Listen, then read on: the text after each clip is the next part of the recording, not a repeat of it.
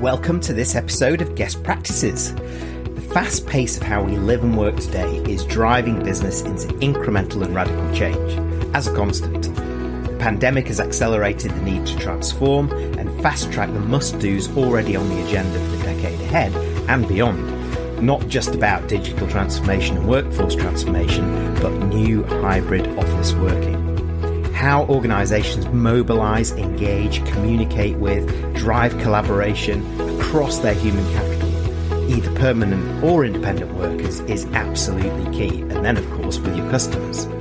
This starts with open conversations and lines of communication. We need to rethink how we use communication as the glue to bind together a distributed workforce and flexible hybrid working. Where do we start? How do we do it?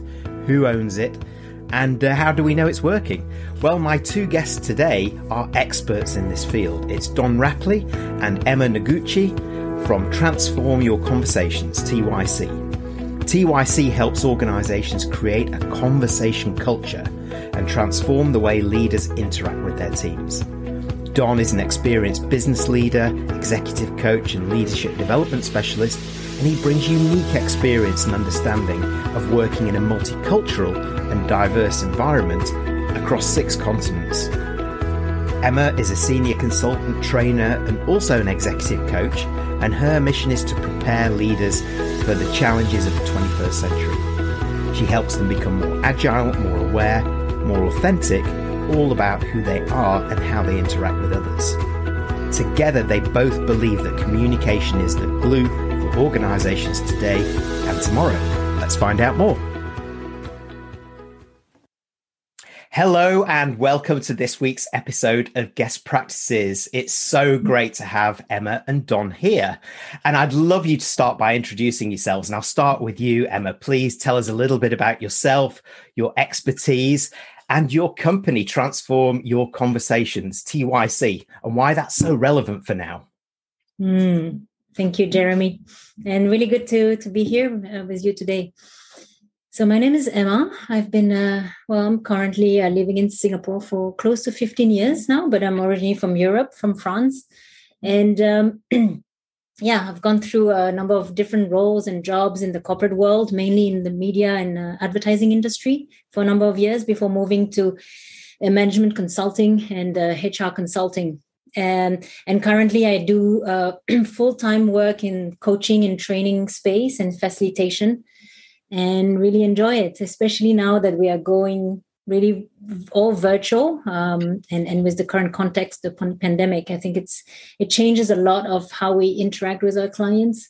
And there's a lot of things to be relearned or to be retrained around the topic of conversations. So it's really it's really what i'm passionate about. Yeah so um, i I'm English and half Dutch. That's where I, I generally start. So I was I sort of worked in multicultural uh, environments, not just as a kid and as a teenager, but my, my in, in the first job I was doing in the retail business, where I was working for Marks and Spencer in continental Europe, developing the chain in France, Belgium, and Spain. So when I moved into coaching and uh, and training, it was a sort of continuation of that. And I, I've been doing senior leadership roles, executive coaching, leadership development for over 35 years now. I don't know where the time's gone. Um, I 2008, I discovered Asia and set up my training business here a few years later in, in Singapore, and then relocated permanently from Paris in 2016. And I guess the, the, the, the vibrancy of Asia, being able to help local organizations develop their leadership talent, um, helping them to get uh, insights into um, you know the Western way of doing things. So working for big MNCs that really was a, a very big thing for me. Um, and yes, I've been I've been here for for a while. Um, and TYC was was born about uh, three four years ago, and and transform your conversations is about empowering leaders, helping them to get the conversation skills to engage with their teams, and also to drive business performance because I think there's a, a very strong link with that. And our our virtual, our in-person programs, our leadership conversation modules, which is what our business is built around, um, it, it's around helping teams to and leaders in particular to maximize the collaboration. Um, to get alignment around goals and performance uh, through powerful performance conversations. That's one of the key things that we do. But it's also about growing talent, helping, providing opportunities for uh, for their teams to grow. Um, but also increasingly, we're working on the coaching mindset, developing coaching skills for leaders to help to engage, motivate, and empower their teams. So that's what we do that's uh, that's basically what we're doing here. And uh, Emma and I have just been on a workshop this morning where we've been doing exactly that, using all of those things to help help teams to be even more more effective through powerful conversations. Well, in fact, let's just go into that a little bit further with you, Don, and then I'll come back to Emma as well, because within those modules, I know you talk about conversation culture being a really important kind of glue that holds all this together. Mm. So, can you tell us a little bit more about what that is? and how hmm. it benefits the organization, the leaders particularly, but also the overall yeah. workforce. Yeah. So yeah, I, I think I'd describe a conversation culture as um, when you've got people at all levels in an organization who are curious. They want to learn from each other.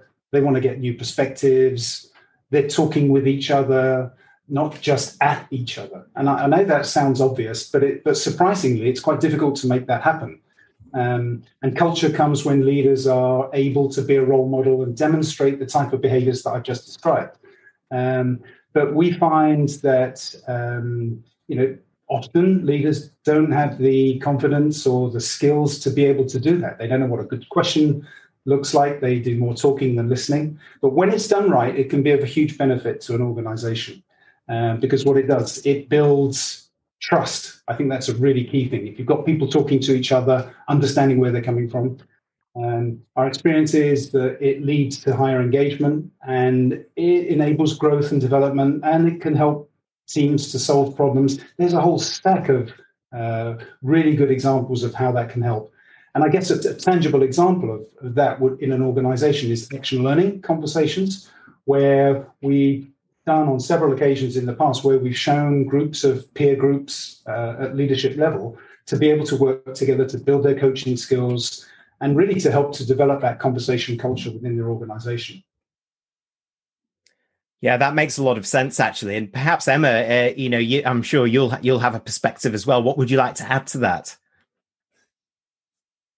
Yeah, I would I would add the uh, the uh, the element of of safety and psychological safety. Mm. That's a buzzword that we uh, we we read a lot about these days.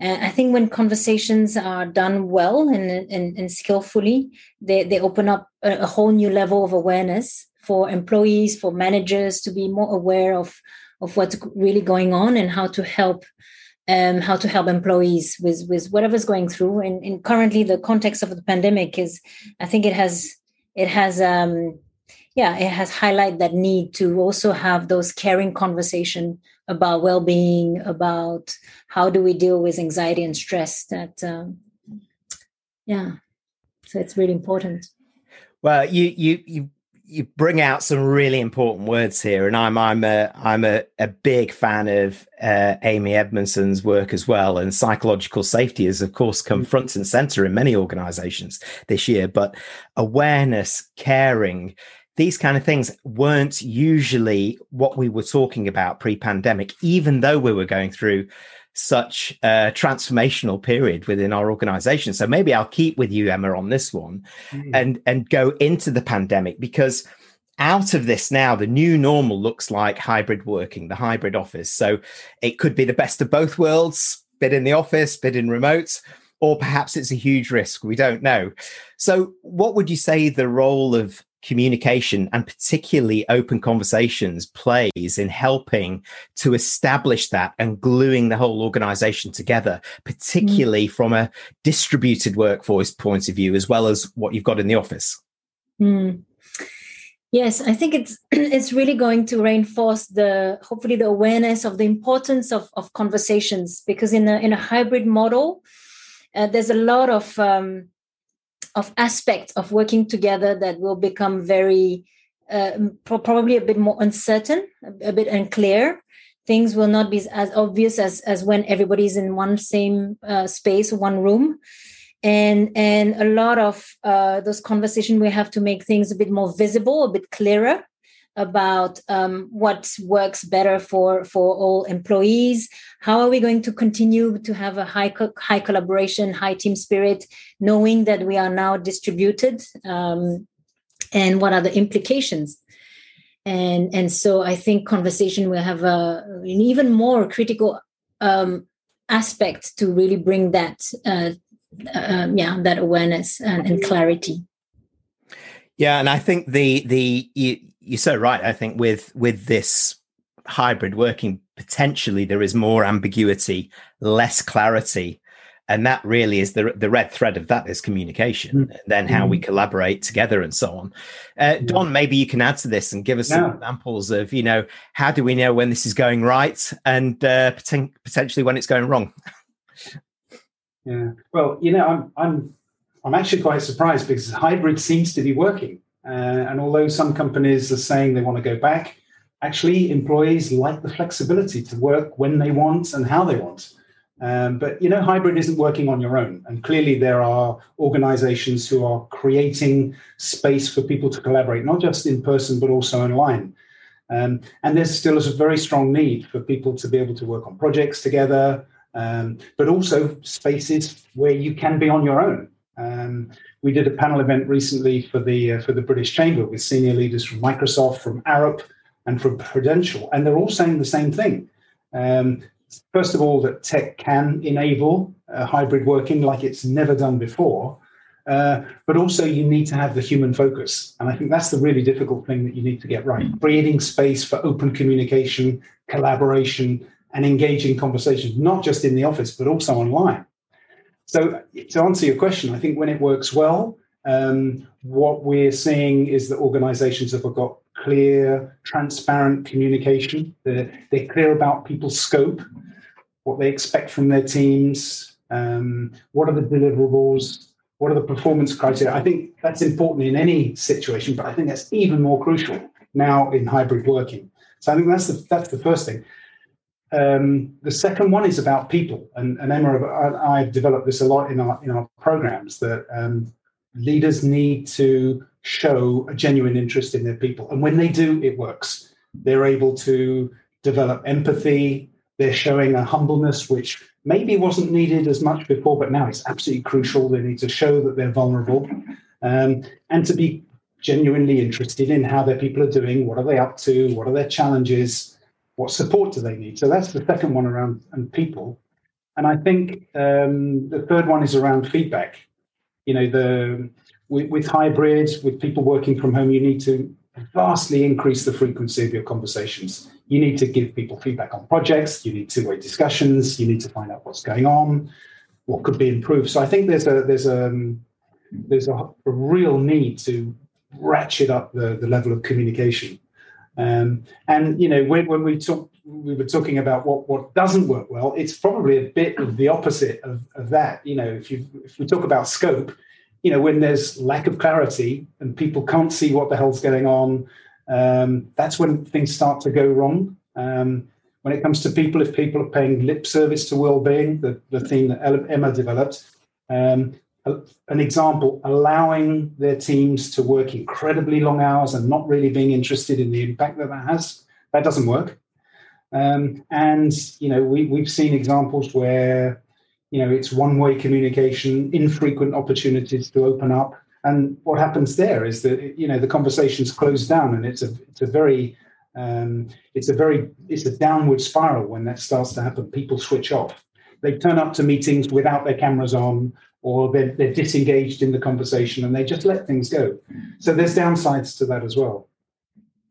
Yeah, and there's a few really important points there. I, I, in the first thing that you said is a bugbear of mine, which is while it's common in terms of language that we talk about, when you have a mm-hmm. mentality of, oh, I can't wait to go back to normal, mm. then you're potentially ignoring a lot of what has been achieved out of the pandemic. In fact, the pandemic has been the biggest accelerator of digital transformation in the last 10 years since the, since the iPhone was launched.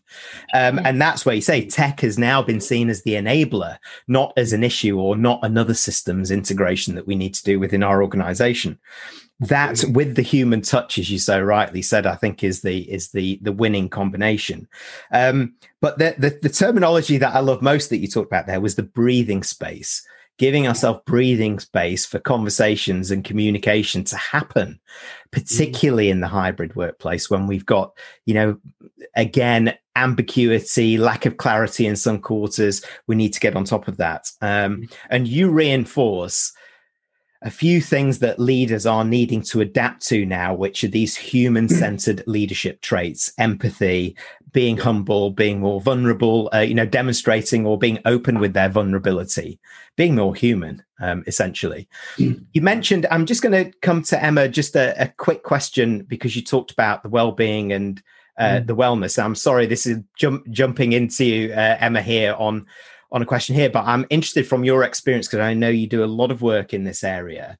Mm-hmm. Um, how has well-being uh, from the very best companies that have really focused on this not paying lip service said what benefits have you seen uh, in organizations that you work with of having a really clear and thought through policy and action behind well-being hmm that's a big one I'd, I'd like sorry. to share. A, no, no, no. The, the, thank you. An anecdote uh, that was very touching from one of my clients uh, who works for one of the big uh, technology company, most advanced, very attractive company that one of them that everybody wants to join. I'm not going to name it. And and she shared that she's a very senior leader, VP level, and she doesn't doesn't share much about her personal life to her teams. It's just it's just her her approach and and um, she's from Europe originally. And after two years being in Singapore, she she decided to go back uh, to her to her home country, primarily to look after her father who has Alzheimer. And she did share that with her team for the first time. Um, and and and why she she's going to spend a number of, of months actually in Europe and work remotely.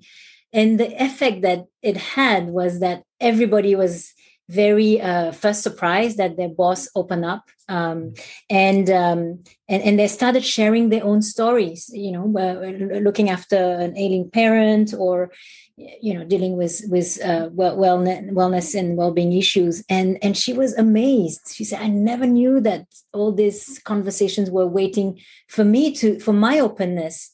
And she realized that yeah it had triggered that open space and breathing space as you mentioned so um, uh, the good thing is that a lot of, of, of corporations and, and, and, companies are, are now more and more aware and are really putting budget behind efforts to create activities, uh, you know, policies for the employees' well-being. It's it's now probably the number one priority for most HR departments.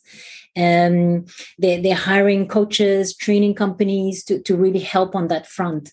And that's very promising. So it's, it's a really good sign and very much needed, in my personal opinion.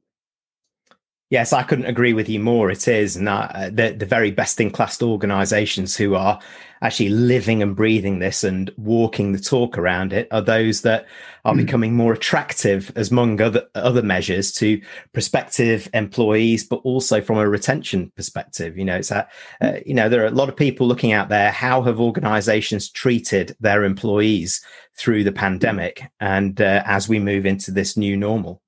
So thank you mm. very much for that slight diversion uh, there, Emma. So, so for those for those leaders who are tuning into this, Don, what are the three or four tips that you could provide to help them get started in adopting a conversation culture as yeah. the glue for communication across the business? Whether they're moving to a hybrid model, whether they're um, looking to for office working or continuing with remote working for a while.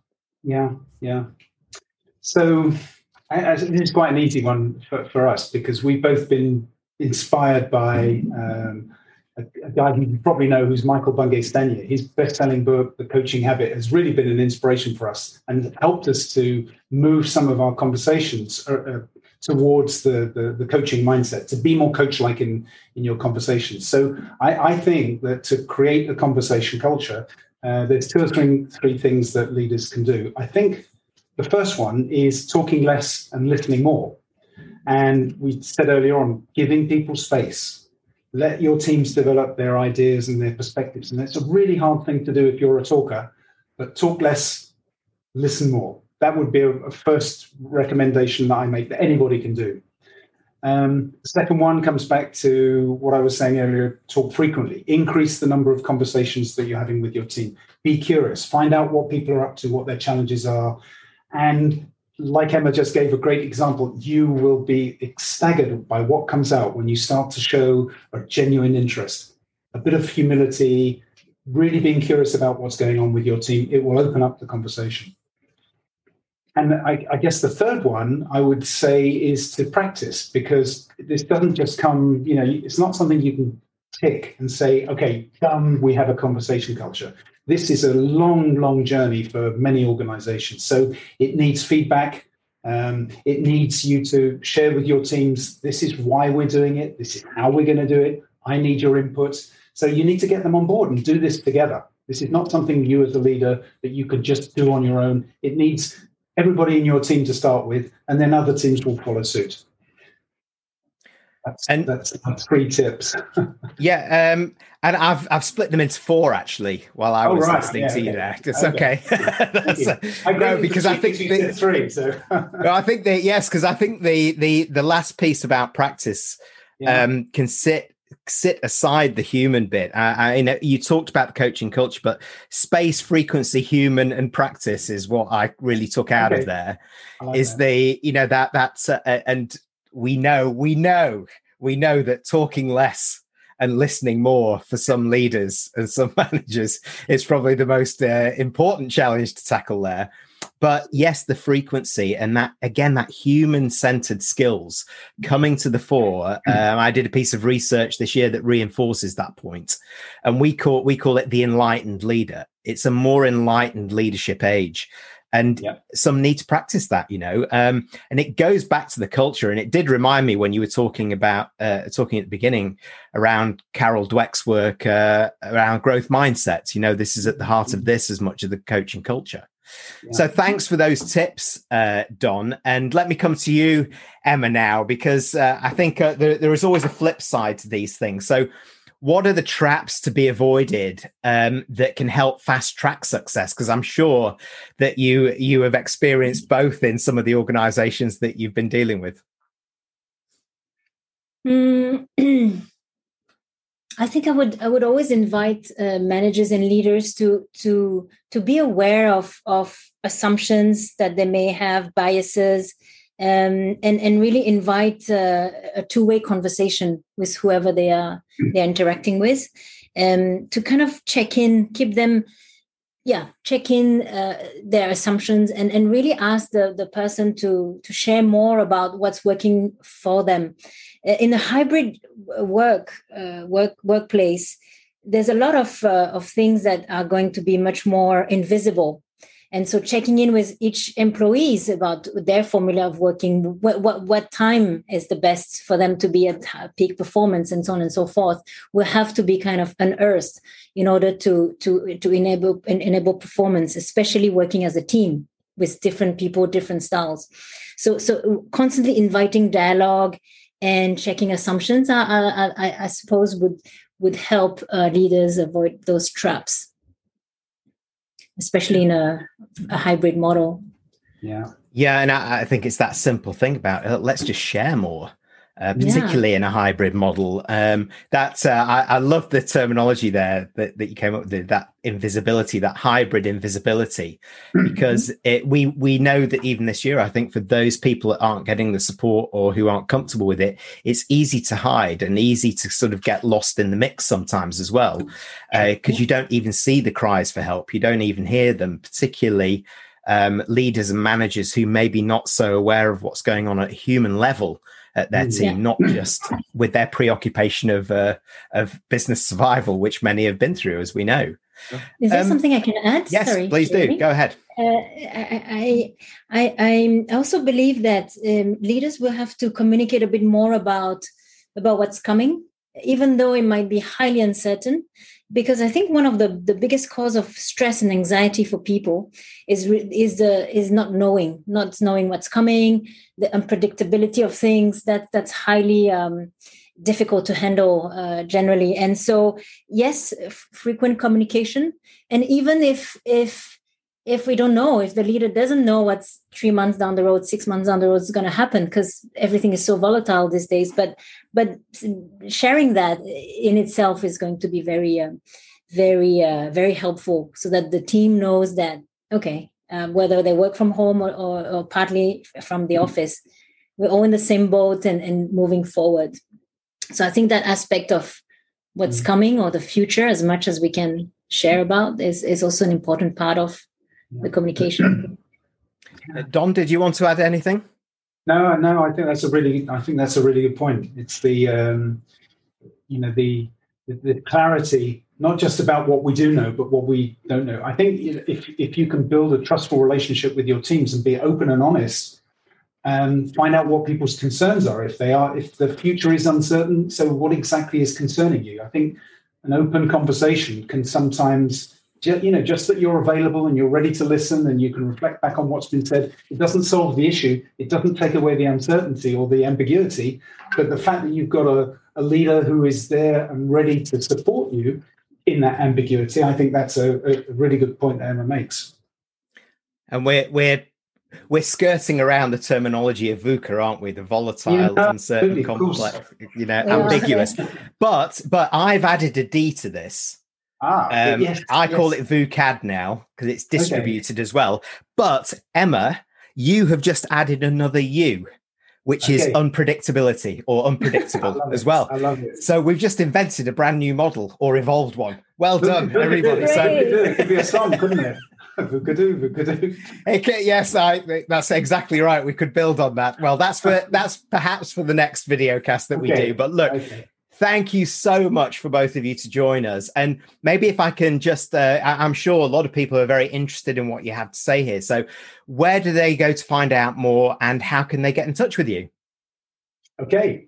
So, TYC Transform Your Conversations. Um, you can go onto our website, conversations.com.sg, because we're based in Singapore. Uh, you can reach out to me uh, at don at conversations.com.sg. Uh, be very happy to have a conversation to just to share a few things, maybe take take uh, take the conversation a little bit further. So very happy happy to do that. And mm-hmm. uh, yeah, reach out. yes, we're also on LinkedIn, and I think we have a we're LinkedIn page LinkedIn, as well. Of course, how could I forget LinkedIn? Of course, we're both on LinkedIn as well. Yeah. yeah. Right, and LinkedIn is the perfect hopping on point, I guess, and then into your into your website. So we'll make sure that these are all on the screen now as uh, people yeah. are watching. So they, please do get in touch. So thank you both of you for joining us. That's been a fascinating conversation. Thank you, Jeremy. Well, thank you, Jeremy. Thank you indeed. Thanks, Emma. Thank you for joining our guest practices videocast. Please do subscribe to our YouTube channel through the link below, or check out our website to access more in our current series of expert interviews.